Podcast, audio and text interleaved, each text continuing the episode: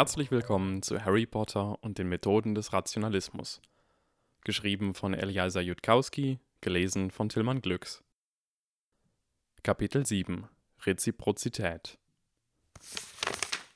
Ah! schrie Draco, als Harry ihn mit einer knallgrünen Flüssigkeit vollprustete. Draco drehte sich wutentbrannt um. Du Sohn eines Schlammbluts, soll ich dich mal vollspucken? Draco wollte das gerade in die Tat umsetzen, als auch sein Blick auf die Schlagzeile fiel. Reflexartig versuchte Harry, sein Gesicht vor dem neongrünen Sprühnebel zu schützen.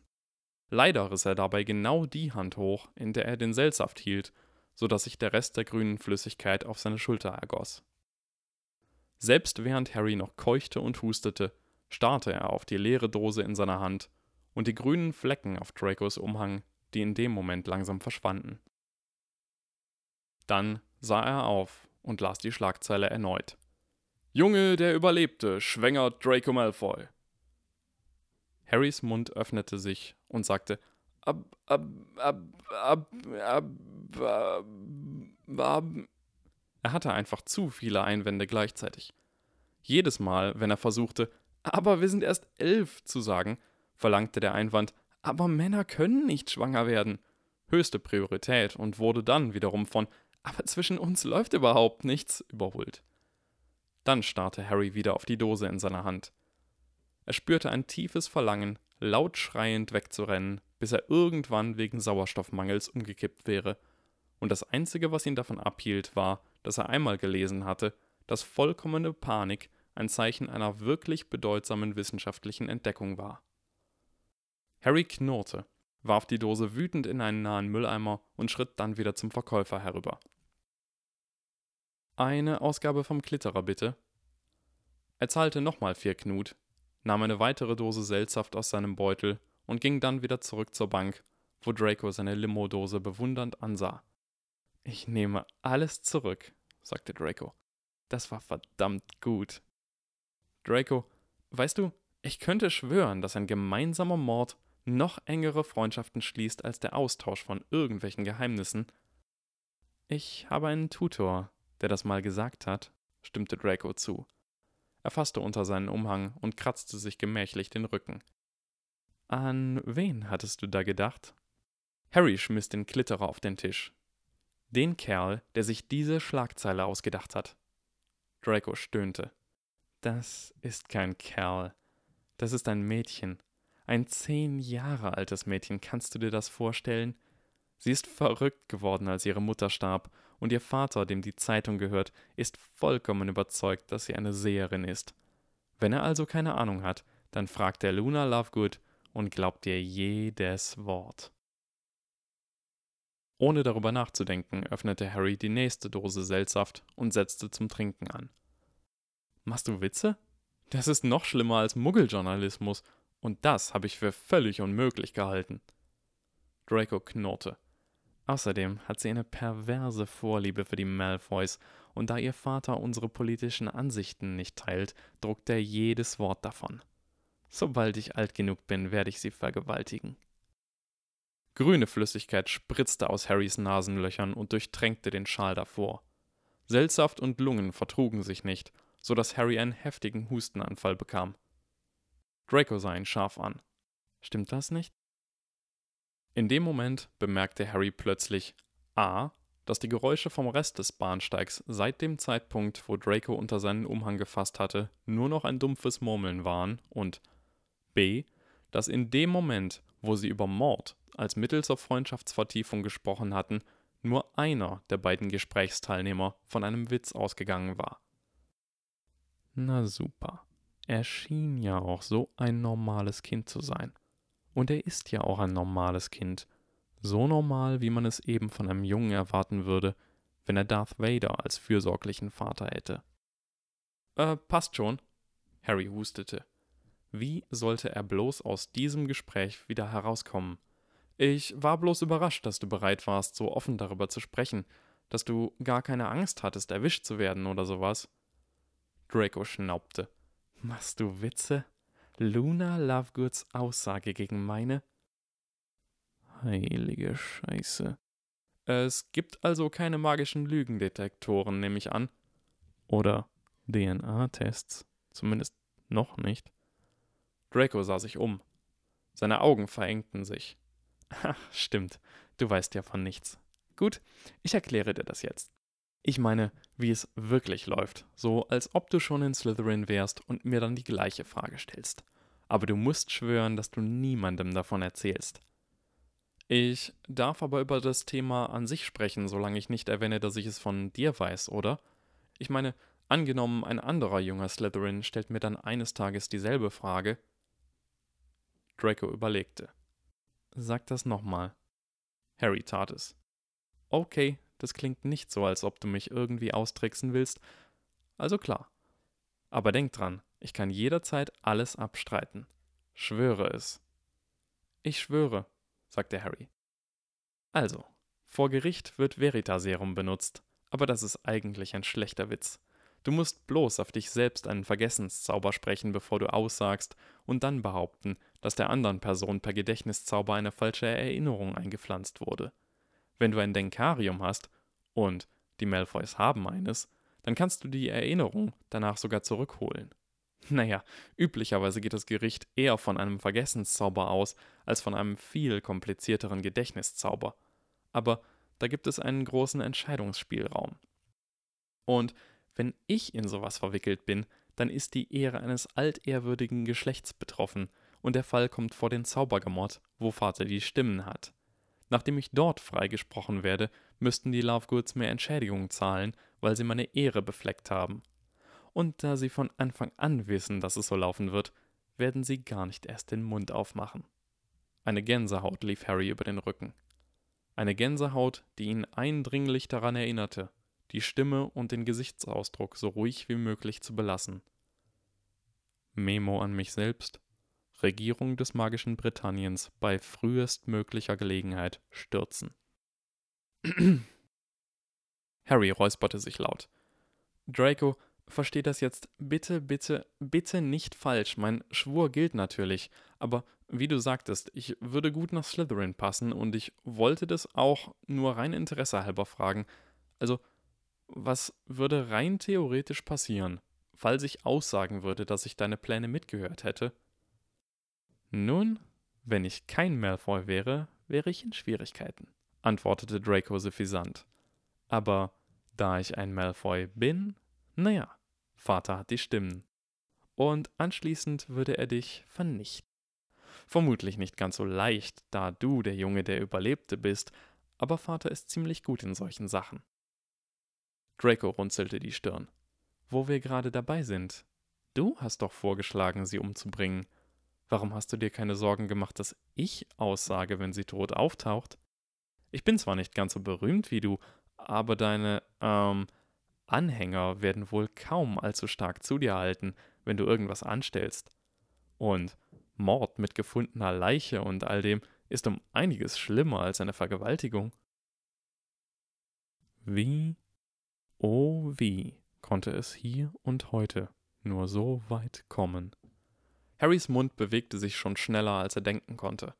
Da dachte ich noch, sie wäre älter. Ich weiß ja nicht, wie es hier läuft, aber in Muggelbritannien würden die Gerichte deutlich schärfer auf einen Kindsmord reagieren. Das ergibt Sinn, sagte Draco, immer noch ein wenig skeptisch dreinschauend. In jedem Fall wäre es geschickter, wenn es nie bis zu den Auroren vordringt. Wenn wir vorsichtig sind und nur Sachen tun, die Heilzauber rückgängig machen können, können wir ihr Gedächtnis einfach hinterher löschen und es nächste Woche wieder machen. Dann kicherte der blondhaarige Junge. Ein kindliches, hell klingendes Geräusch. Stell dir nur vor, wie sie erzählt, dass Draco Malfoy und der Junge, der Überlebte, sie durchgenommen haben. Nicht mal Dumbledore würde ihr noch glauben. Ich werde deinen erbärmlichen kleinen magischen Überrest des Mittelalters in Stücke reißen, kleiner als die Atome, aus denen er besteht. Ehrlich gesagt, wäre es mir noch lieber, wenn du damit noch eine Weile abwartest. Nachdem ich mitgekriegt habe, dass diese Schlagzeile von einem Mädchen stammt, das ein Jahr jünger ist als ich, da dachte ich nicht mehr an Mord. Ach, woran sonst? Draco nahm einen weiteren Schluck Seltsaft. Harry wusste nicht, ob der Zauber mehr als einmal pro Dose wirken konnte, aber er wusste jetzt genau, wie er die Verantwortung von sich weisen konnte, daher gab er sich Mühe, genau den richtigen Zeitpunkt zu erwischen. Ich habe mir gedacht, eines Tages werde ich dieses Mädchen heiraten. Draco gab ein grässliches, spritzendes Geräusch von sich und die grüne Flüssigkeit tropfte aus seinen Mundwinkeln wie aus einem undichten Tank.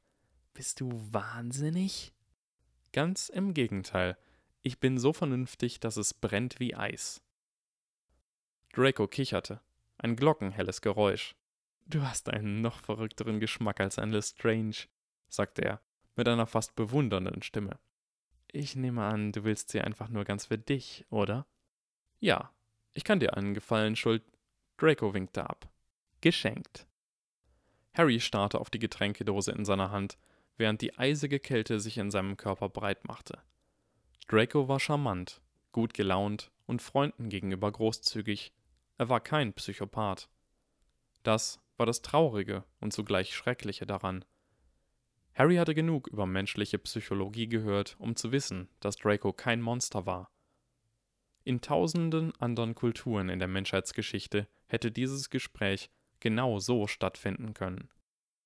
Nein, die Welt wäre ein vollkommen anderer Ort, wenn man ein bösartiger Mutant sein müsste, um zu sagen, was Draco gesagt hatte. Es war sehr einfach, sehr menschlich. Es war normal, solange niemand explizit gegenwirkte. Für Draco waren seine Feinde keine Menschen. Und in der zurückgebliebenen Zeit dieser zurückgebliebenen Gesellschaft, ebenso wie in der Dunkelheit vor dem Zeitalter der Erleuchtung, ging der Sohn eines ausreichend machtvollen Edelmanns schlicht und einfach davon aus, dass er über dem Gesetz stand. Zumindest, solange es um eine kleine Vergewaltigung hier oder da ging. Auch in der Muggelwelt gab es noch Länder, wo solche Adelige existierten und genauso dachten, ganz zu schweigen von Ländern, wo die breite Bevölkerung so war. Fast an jedem Ort und zu jeder Zeit, die nicht direkt vom Zeitalter der Erleuchtung abstammten, war es so. Eine Abstammungslinie, der das magische Großbritannien offenbar nicht angehörte, obwohl Dinge wie Getränkedosen es herübergeschafft hatten. Falls Draco von der Rache nicht ablässt und ich meine eigenen Lebenspläne nicht opfere, um ein armes, verrücktes Mädchen zu heiraten, dann habe ich jetzt bloß etwas Zeit geschunden und nicht mal allzu viel. Für ein Mädchen, nicht für andere. Ich frage mich, wie schwer es wohl wäre, eine Liste der bedeutendsten Blutpuristen zu erstellen und sie alle umzubringen. Genau das wurde in der Französischen Revolution versucht. Erstelle eine Liste der Feinde gesellschaftlichen Fortschritts und entferne alles oberhalb ihrer Schultern. Und es hatte, soweit Harry sich erinnern konnte, nicht besonders gut funktioniert. Vielleicht sollte er in einigen der Geschichtsbücher, die sein Vater ihm gekauft hatte, nachschlagen, ob sich das, was damals falsch gelaufen war, auf einfache Weise beheben ließ. Harry sah zum Himmel auf und betrachtete die, die blasse Form des Mondes, die am wolkenlosen Himmel zu sehen war. Die Welt ist also kaputt und fehlerhaft und verrückt und grausam und blutig und düster. Ist dir das neu? Das wusstest du doch längst. Du siehst so ernst aus, sagte Draco. Lass mich raten. Deine Muggeleltern haben dir erzählt, dass solche Sachen böse sind. Harry nickte, da er seiner Stimme nicht ganz vertraute. Naja, Vater sagt immer, es gibt zwar vier Häuser, aber letztendlich gehört jeder entweder nach Slytherin oder nach Hufflepuff. Und ehrlich gesagt, bist du kein Hufflepuff. Wenn du dich insgeheim für die Malfoys entscheidest, unsere Macht und dein Ansehen, dann könntest du dir Sachen erlauben, die selbst ich mich nicht trauen würde. Willst du es eine Zeit lang ausprobieren? Willst du wissen, wie sich das anfühlt? Na, sind wir nicht eine kluge kleine Schlange? Elf Jahre alt, aber du versuchst bereits, dein Opfer aus dem Versteck zu locken. Ob es wohl schon zu spät ist, dich zu retten, Draco? Harry überlegte, wog ab und wählte seine Waffe sorgfältig. Draco, kannst du mir diese ganze Reinblutangelegenheit mal erklären? Das ist mir alles neu. Ein breites Lächeln lag auf Dracos Gesicht. Du solltest wirklich Vater treffen und ihn fragen, weißt du, schließlich ist er unser Anführer. Ähm, gib mir den Elevator-Pitch. Also die dreißig-Sekunden-Version, meine ich. Okay, sagte Draco. Er atmete tief durch und fing dann in einem etwas tieferen Tonfall an zu erklären. Unsere Kräfte werden von Generation zu Generation durch den Einfluss der Schlammblüter schwächer. Während Salazar und Godric und Rowena und Helga einst Hogwarts aufgebaut und das Medaillon und das Schwert und das Diadem und den Becher und den Hut geschaffen haben, hat kein heutiger Zauberer Vergleichbares erreicht. Wir schwinden dahin, werden zu Muggeln werden, wenn wir uns mit ihrer Brut einlassen und unsere Squibs tolerieren. Wenn dieser Makel nicht ausgeräumt wird, dann werden unsere Zauberstäbe brechen und unsere Künste verfallen. Die Nachkommen Merlins werden entschwinden und das Blut von Atlantis wird versiegen. Unsere Kinder werden im Dreck kriechen, um wie bloße Muggel zu überleben, und Dunkelheit wird auf ewig über alle Länder fallen. Draco nahm einen Schluck aus der Dose und sah zufrieden aus. Soweit es ihn anging, waren das die wesentlichen Argumente. Überzeugend, sagte Harry, meinte jedoch die Präsentation, nicht den Inhalt. Ganz klassische Muster. Der Fall in Ungnade, die Notwendigkeit, die verbliebene Reinheit gegen Verschmutzung zu schützen, die verklärte Vergangenheit und die unweigerlich ins Verderben führende Zukunft. Allerdings hatte dieses Muster auch einen Konter. In einer Sache muss ich dir allerdings widersprechen. Dein Wissen über Muggel ist etwas veraltet. Wir kriechen längst nicht mehr im Dreck. Draco zuckte zusammen. Was? Wen meinst du mit wir? Wir, die Wissenschaftler. Die Nachfolger von Francis Bacon, die Nachkommen des Zeitalters der Erleuchtung. Muggel haben nicht nur rumgesessen und geheult, dass sie keine Zauberstäbe haben. Wir haben längst eigene Kräfte, auch ohne Magie. Wenn all eure Kräfte schwinden, dann hätten wir etwas ungeheuer Wertvolles verloren, da die Zauberei der einzige Hinweis darauf ist, wie unser Universum tatsächlich funktioniert. Doch ihr würdet bei weitem nicht im Dreck kriechen. Eure Häuser wären weiterhin im Sommer kühl und im Winter warm. Es gäbe weiterhin Ärzte und Medizin. Die Wissenschaft kann euch am Leben halten, selbst wenn eure Magie versagt. Es wäre eine Tragödie und wir alle sollten versuchen, sie zu verhindern, doch es würde uns nicht in endgültige Dunkelheit stürzen. Das wollte ich nur gesagt haben. Draco war um einige Schritte zurückgewichen, und in seinem Gesicht mischten sich Angst und Unglaube. »Wovon bei Merlin sprichst du da, Potter?« »Hey, ich habe deiner Geschichte zugehört. Willst du nicht auch meine anhören?« Tölpelhaft, tadelte Harry sich selbst, doch Draco wich nicht mehr zurück und schien tatsächlich zuzuhören. »Was ich damit meine«, sagte Harry, »ist, dass du vermutlich nicht genau beachtest, was in der Muggelwelt vor sich geht.« Vermutlich, weil die gesamte Zaubererwelt den Rest der Erde für eine Art Slum hält und ebenso wenig beachtet wie die Financial Times das alltägliche Elend in Burundi. Na gut, kurzer Test. Waren Zauberer schon mal auf dem Mond? Du weißt schon, dort oben. Harry zeigte auf die riesige, weit entfernte Kugel am Himmel. Was? Sagte Draco. Es war offensichtlich, dass der Gedanke ihm noch nie gekommen war. Auf den... Das ist doch... Sein Finger deutete auf die kleine, blasse Sichel am Himmel. Man kann nur an Orte apparieren, wo man schon mal war. Aber wie sollte man dort bitte jemals hinkommen? Einen Moment, sagte Harry zu Draco. Ich würde dir gerne ein Buch zeigen, das ich dabei habe. Ich glaube, ich erinnere mich, wo ich es hingetan habe. Harry kniete sich nieder, klappte den Zugang zum untersten Geschoss seiner Truhe aus, eilte dann die Stufen herab und räumte einige Bücherkisten so schnell aus dem Weg, wie es ihm möglich war, ohne die Bücher respektlos zu behandeln. Von einem Stapel hob er mehrere Kisten herunter, legte den Deckel der darunterliegenden Kiste beiseite und überflog die Bücherrücken. Harry hatte die nahezu magische, Verrische Fähigkeit geerbt, sich sofort zu erinnern, wo ein Buch war, auch wenn er es nur ein einziges Mal gesehen hatte. Eine seltsame Sache, wenn man bedachte, dass es gar keine genetische Verbindung gab. Harry eilte die Stufen wieder hoch, schloss den Eingang mit einem Stoß seiner Ferse und blätterte keuchend in dem Buch, bis er das Bild gefunden hatte, das er Draco zeigen wollte. Das Bild mit dem weißen, vertrockneten, kraterübersäten Land, den Menschen im Raumanzug und der blau-weißen Kugel, die über allem thronte. Das Bild. Das Bild, wenn von allen Bildern auf der Erde nur ein einziges überdauern würde. So, sagte Harry mit vor Stolz zitternder Stimme, sieht die Erde aus, wenn man auf dem Mond steht. Draco beugte sich langsam herüber. Ein seltsamer Ausdruck lag auf seinem jungen Gesicht. Wenn das ein echtes Foto ist, warum bewegt es sich nicht? Bewegt? Oh. Ähm, Muggel können auch bewegte Bilder aufnehmen, aber sie brauchen eine größere Kiste dafür. Die können sie noch nicht auf eine Buchseite packen. Dracos Finger zeigte auf die Raumanzüge. Was ist das? Seine Stimme begann zu flattern. Das sind Menschen. Sie tragen Anzüge, die ihren ganzen Körper einschließen, um Luft zu bekommen, weil es auf dem Mond keine Luft gibt. Das ist unmöglich, flüsterte Draco. Tiefe Furcht war in seinen Augen zu sehen, gemischt mit vollkommener Verwirrung. Kein Muggel könnte das jemals tun. Wie?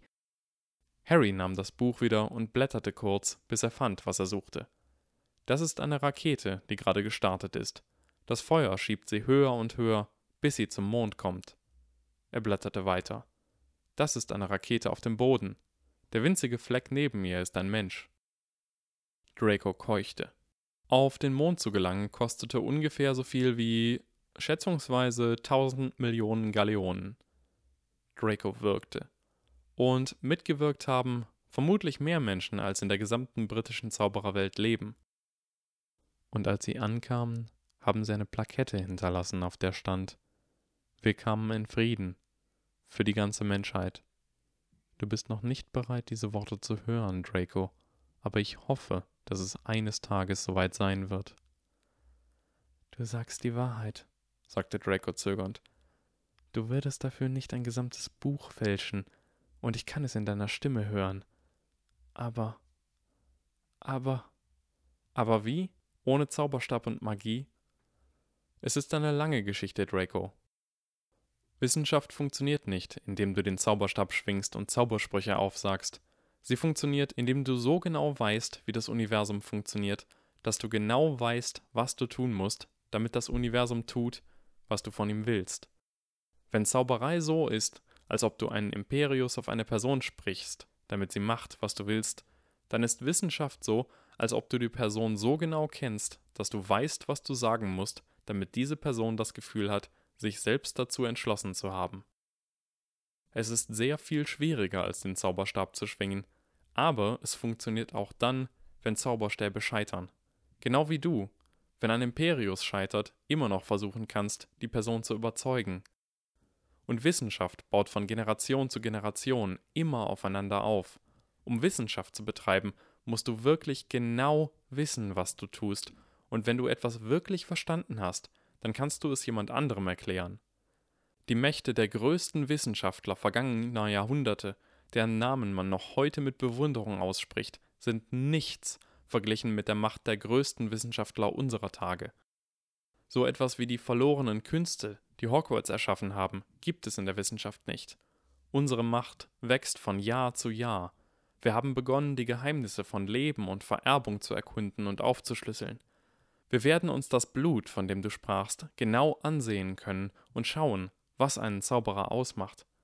Ein oder zwei Generationen später werden wir es überzeugen, all eure Kinder zu mächtigen Zauberern zu machen. Du siehst, dein Problem ist längst nicht so schlimm, wie es aussieht, denn in wenigen Jahrzehnten werden die Wissenschaften es gelöst haben. Aber, sagte Draco, seine Stimme bebte, wenn Muggel diese Mächte haben, was... Was haben wir dann noch? Nein, Draco, das ist eine ganz falsche Frage. Verstehst du nicht? Die Wissenschaften nutzen die Kraft des menschlichen Geistes, um die Welt anzusehen und sie zu erforschen. Sie können nicht vergehen, ohne dass die Menschheit selbst vergeht. Deine Magie könnte verschwinden, und so unerträglich es auch für dich wäre, du wärst immer noch du. Du würdest dennoch leben und ihr nachtrauern.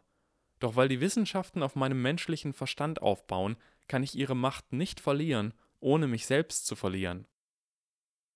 Selbst wenn die Naturgesetze sich ändern und all mein bisheriges Wissen unnütz würde, werde ich die neuen Gesetze herausfinden, wie es schon einmal gelungen ist. Das ist keine Muggelsache. Es ist menschlich. Es baut auf all dem auf, was du jedes Mal benutzt, wenn du etwas nicht verstehst und dich fragst, warum? Du bist ein Slytherin, Draco. Erkennst du nicht, was daraus folgt?« Draco sah vom Buch auf. Das Verständnis erhellte plötzlich sein Gesicht. Zauberer können lernen, diese Macht zu nutzen. Der Köder ist ausgelegt. Obacht jetzt. Abwarten, bis er anbeißt. Wenn du lernst, dich selbst als Mensch zu sehen statt als Zauberer, dann kannst du diese menschlichen Fähigkeiten trainieren und verbessern.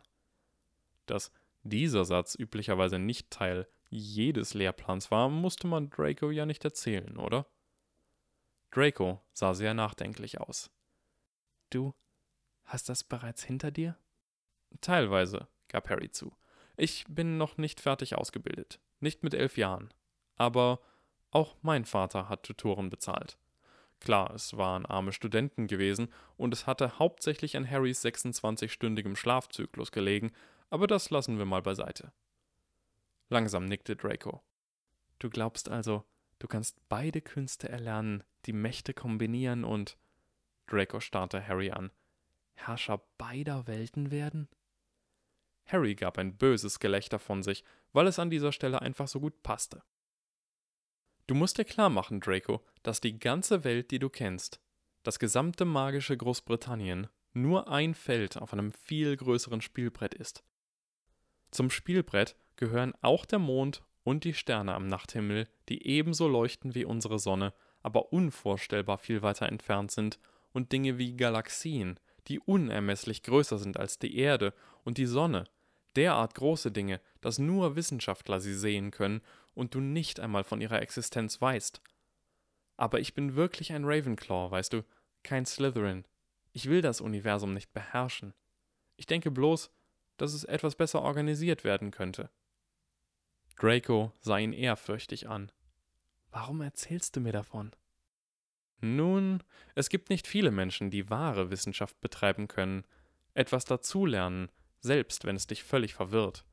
Etwas Hilfe könnte ich gut gebrauchen.« Draco starrte Harry mit offenem Mund an. »Aber versteh das nicht falsch, Draco.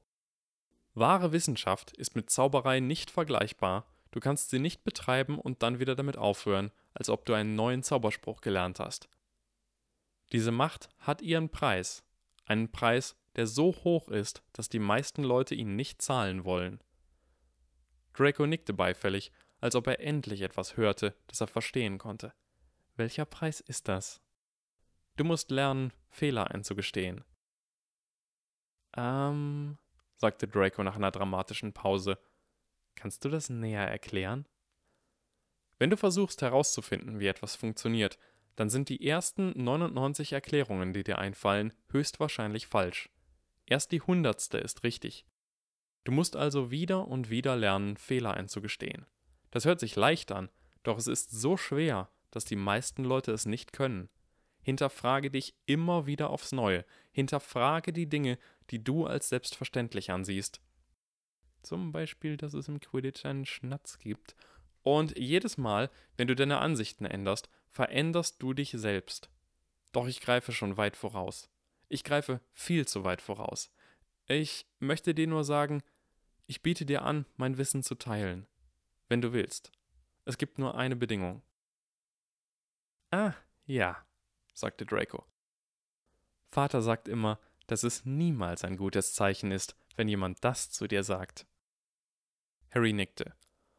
»Nun, versteh mich nicht falsch. Ich will keinen Keil zwischen dich und deinen Vater treiben. Darum geht es mir nicht. Ich will es einfach mit jemandem in meinem Alter zu tun haben, nicht mit Lucius. Dein Vater wäre damit einverstanden, nehme ich an. Er weiß auch, dass du irgendwann erwachsen werden musst. Doch deine Züge in unserem Spiel müssen deine eigenen sein. Das ist meine Bedingung, Draco, dass ich es mit dir zu tun habe, nicht mit deinem Vater.« »Es reicht«, sagte Draco. Er stand auf. »Das war zu viel. Ich muss darüber nachdenken. Ganz zu schweigen davon, dass wir bald in den Zug einsteigen sollten.« »Lass dir Zeit«, sagte Harry. »Aber denk daran, dass es kein Exklusivangebot ist, selbst wenn du es annimmst. In der Wissenschaft kommt man alleine manchmal nicht weit.« Die Geräusche vom Bahnsteig wurden wieder deutlicher, als Draco davonging. Harry sah auf seine Armbanduhr. Eine sehr einfache Automatikuhr, die sein Vater ihm in der Hoffnung gekauft hatte, dass sie selbst inmitten von Magie noch funktionieren würde. Sie tickte immer noch, und falls sie richtig ging, dann war es gerade kurz vor elf. Es war wohl Zeit einzusteigen und sich auf die Suche nach, wie hieß sie doch gleich, zu machen, doch es erschien ihm sinnvoll, erst einmal einige Atemübungen zu machen und abzuwarten, ob ihm dadurch nach diesem Gespräch wieder wärmer wurde. Doch als Harry von seiner Uhr aufsah, kamen zwei Personen auf ihn zu, die Schals um ihre Gesichter gewickelt hatten und absolut lächerlich aussahen. »Hallo, Mister Bronze«, sagte eine der maskierten Figuren, »hätten Sie wohl Interesse, sich dem Orden des Chaos anzuschließen?« Nachspiel.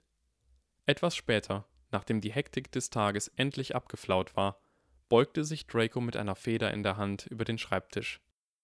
Er hatte in den Slytherin-Kerkern ein eigenes Zimmer mit einem eigenen Schreibtisch und einem eigenen Kamin. Zwar hatte selbst er keinen Anschluss an das Flohnetzwerk, aber immerhin vertrat man in Slytherin nicht die blödsinnige Idee, alle in einem Schlafsaal unterzubringen. Es gab nicht viele Einzelzimmer, man musste zu den allerbesten im Haus gehören, doch bei einem Malfoy wurde das vorausgesetzt. »Lieber Vater«, schrieb Draco. Dann setzte er ab. Tinte tropfte langsam von seiner Feder und hinterließ Flecken auf dem Pergament. Draco war nicht dumm. Er war jung, doch seine Tutoren hatten ihn darauf trainiert, bestimmte Verhaltensmuster automatisch zu erkennen. Draco wusste, dass Potter sich vermutlich Dumbledores Seite sehr viel verbundener fühlte, als es den Anschein hatte, doch Draco dachte, dass Potter in Versuchung geführt werden konnte.